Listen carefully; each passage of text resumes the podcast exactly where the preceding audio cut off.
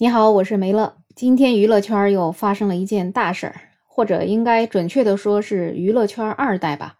还记得吴秀波吗？在二零一三年的时候，他因为那部著名的电影《北京爱上西雅图》，然后就彻底火了。可是后来呢，就在他事业如日中天的时候，却因为出轨事件就被封杀了。之后呢，就再也没有回到大众的视野当中。可是就在今天呢，他又上热搜了。而上热搜的原因，竟然是因为他的儿子家暴前女友。爆料的是一位网名叫 Aris 的女孩子，在这个之前呢，大家也并不认识她。她发了一条帖子，控诉吴秀波的儿子吴汉在他们恋爱期间打她。那整个内容呢也挺长的，我就总结了一下。第一呢，刚开始认识的时候，他并不知道这位吴汉是吴秀波的长子，是交往过一段时间之后才知道的。那在恋爱的初期，自然是开心又甜蜜的。那第二呢？二零二二年五月二十号的时候，这位吴汉呢就第一次疯狂的打他，原因非常简单，仅仅是因为吃什么外卖这件事儿。而吴汉当时就说：“女人不听话就是要收拾。”那第三呢？二零二二年六月二十三号，这位吴汉第二次疯狂打女孩，原因是因为女孩发现他跟其他女孩还有亲密的联系。那这一次的暴力程度就超过了第一次，因为被发现之后，吴汉就把所有的问题都怪罪到女孩的身上。那第四点呢？第二次被打之后呢，女孩就提出了分手，这位吴汉呢还找人去威胁她。第五点，分手之后的女孩出现了严重的心理问题，每次回忆过去都会非常的伤心、害怕，而且又气愤。因为这位吴汉在分手之后继续过着他自己优渥的生活，而所有的伤害都要由女孩来承担，而且也怕再有其他的女孩受害，所以呢，这位女孩她就选择了曝光。女孩发完帖子之后啊，这件事儿很快就上了热搜，网友们也是议论纷纷。那首当其冲的就是受害者有罪论了，上来就要分析女孩自己有什么问题。有一位网友就质疑她的措辞。你这个五月二十号才打第一次，六月二十三号打了第二次，这怎么能叫频繁打人呢？不知道为什么要对受害者要求这么高？一个月打两次还不叫频繁，那得怎么打才叫频繁呢？另外，这位网友还说，也不知道打的是人是鬼。这言下之意就是女孩被打肯定是女孩自己有问题啊，她肯定有她该打的地方，甚至还有人说活该。这样的言论呢，也是每一次有家暴事件被曝光之后，一部分网友总是替家暴男们开脱的最多的说辞了。他没错，他为什么打你呢？我想这样的言论也只有把巴掌打到这部分人的脸上，才有可能终止了。还有的网友呢，是质疑这个女孩为什么被打了还不报警，而是选择网络曝光，而且五个月里面多次打她，都还舍不得离开。我觉得吧，诚然，第一次被打之后啊，就应该离开。但是不要忘了，这种恋爱本身的身份可能就不对等。女孩在这位家暴男的精神控制和笼罩之下，她并不一定能够马上做出理性的决定。那为什么后来又要选择网络曝光呢？当然了，也是因为就算报警了，对这位家暴男的处罚也并不能怎么样。这样的伤在法律中可能连轻微伤都算不上，而且因为对方的家庭地位。最后大概率也就是做个家庭内部矛盾处理了，所以在无奈之下，从这个女孩的角度来看，选择网络曝光也许是对这件事情最合适的处理方法。另外啊，竟然还有人觉得女孩遭遇家暴是因为自己要求太高了，太追求完美了。你又想要高富帅，又想要有才华，又想要人品好，世界上根本就没有这样的人。那言下之意啊，就是这样一个家境好。长得又帅的人家暴好像就很难避免了。我其实真的无法理解有这样想法的人到底是有什么样的脑洞。女孩在找另一半的时候要求高也有错吗？而且就算要求低了，找个矮矬穷的就一定能摆脱家暴的命运吗？我们可以看看在香港刚刚发生的这个碎尸案当中，那一家人可是首当其冲的就不富啊，可以说完全谈不上完美。可是还能在离婚之后做这么丧尽天良的事情，这就说明女孩选什么样的对象跟那个男孩的本身有很大的关系，而跟女孩的要求可是关系真不大。当然了，也有更多的网友非常同情受伤害的女孩，所以强烈谴责家暴男。有位博主甚至就认为，这只是谈个恋爱，还没结婚，根本就不能用家暴来一言以蔽之。而且，不管有没有结婚，都不应该利用暴力手段来侵害其他人。确实，我们现在有很多的判罚，都因为冠以了家暴的名义，就经常被断定为家务事。毕竟呢，清官难断家务事。所以最后呢，就变成了警告一下，就放两个人一起回家了。其实这从最底层的逻辑思考，是不是就不成立呢？打人本身就是犯法了，怎么能因为他是老公，他是男朋友，就变成了家务事，可以自己回去处理了呢？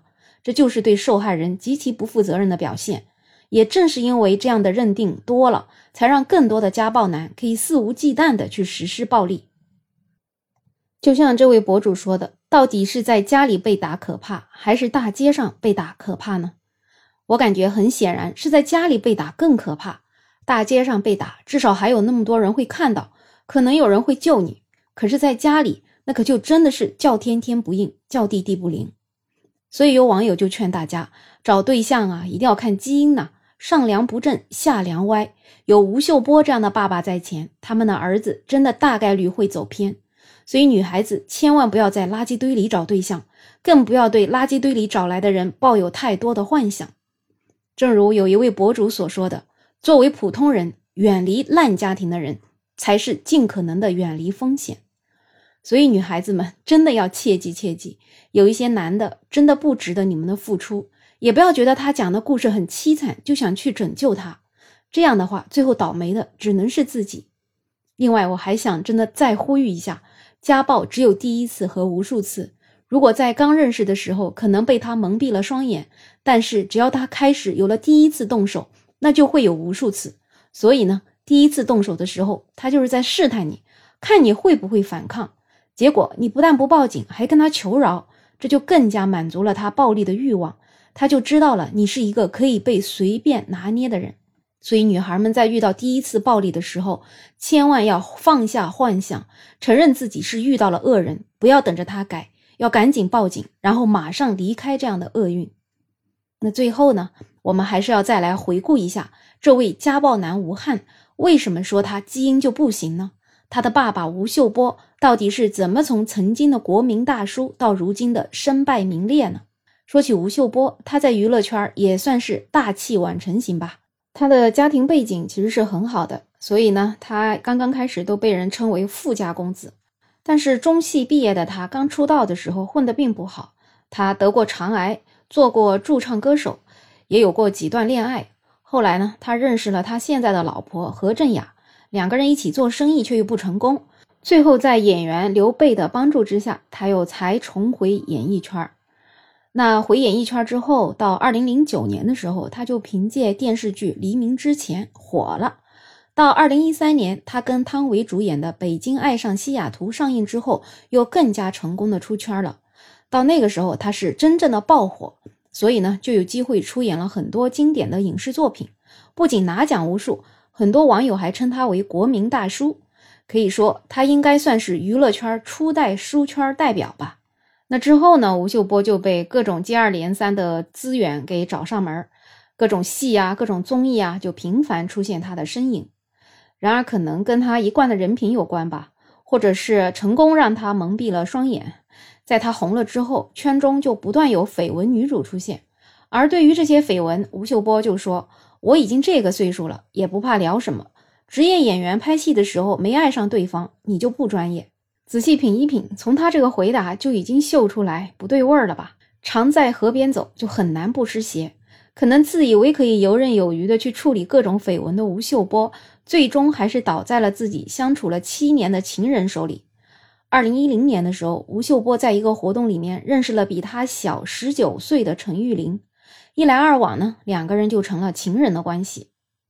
可是到了二零一八年的时候，当了吴秀波七年情人的陈玉玲就跟媒体爆料，自己被吴秀波忽悠了七年，不仅没有任何的正式身份，而且他还不只有一个情人。在这个七年里面，吴秀波拿佛经洗脑，然后呢，这位陈玉玲也甘愿被吴秀波控制，而且呢，他为了吴秀波，他也不出去拍戏，每天就坐在家里等他回来。那这个事情爆出来之后啊，网友就炸锅了。那吴秀波呢，也肯定就离被封杀的边缘不远了。而网友呢，也开始同情他的结发妻子。结果呀，让大家大跌眼镜的是，他的原配并不在意他的这个出轨的行为，不仅不离开他，还帮他一起献计献策，跟陈玉玲谈判。最终呢，他们夫妻俩报警，把对他们进行敲诈勒索的陈玉玲送进了看守所。这他的老婆何振雅还发了一个发文，这意思是他们的家庭受到了对方的恐吓，所以他无奈之下要来捍卫家庭的荣誉。那两年之后呢？陈玉玲就被判三年有期徒刑，缓刑三年，罚款人民币十万。虽然是缓刑，但是因为从一开始被吴秀波妻子报警之后呢，他就被羁押在看守所，所以呢，他也是在看守所度过了人生当中两年多的时光。而吴秀波也彻底从娱乐圈消失。吴秀波在公众视野中的故事也就到这里结束了。在这里，我们就看到了吴秀波丑恶的一面。也看到他们夫妻在危难时刻夫妻同心、其利断金的这种精神，而吴汉呢，他就出生在这样一个没有任何是非观的家庭里面，他能受到什么样的影响，那可想而知。而根据之前陈玉玲的透露，在米兰的时候，吴秀波还打过他，所以这样暴力的基因从哪里来的，就可想而知了。最关键是，吴秀波也在采访当中说过，大儿子几乎是一模一样的他。所以到最后，其实还是特别想呼吁女孩找对象真的要擦亮眼，观察细致，千万不要恋爱脑，也不要被很多表面的现象蒙蔽了双眼。看人要看本质，特别要看对方的家庭氛围，千万不要想着去拯救别人，那样可能到最后我们就需要别人来拯救了。好了，本期话题就聊这么多，欢迎在评论区留言，也欢迎订阅、点赞、收藏我的专辑。没有想法。想加入听友群的朋友可以加我，没有想法的拼音再加上二零二零，我是梅乐，我们下期再见。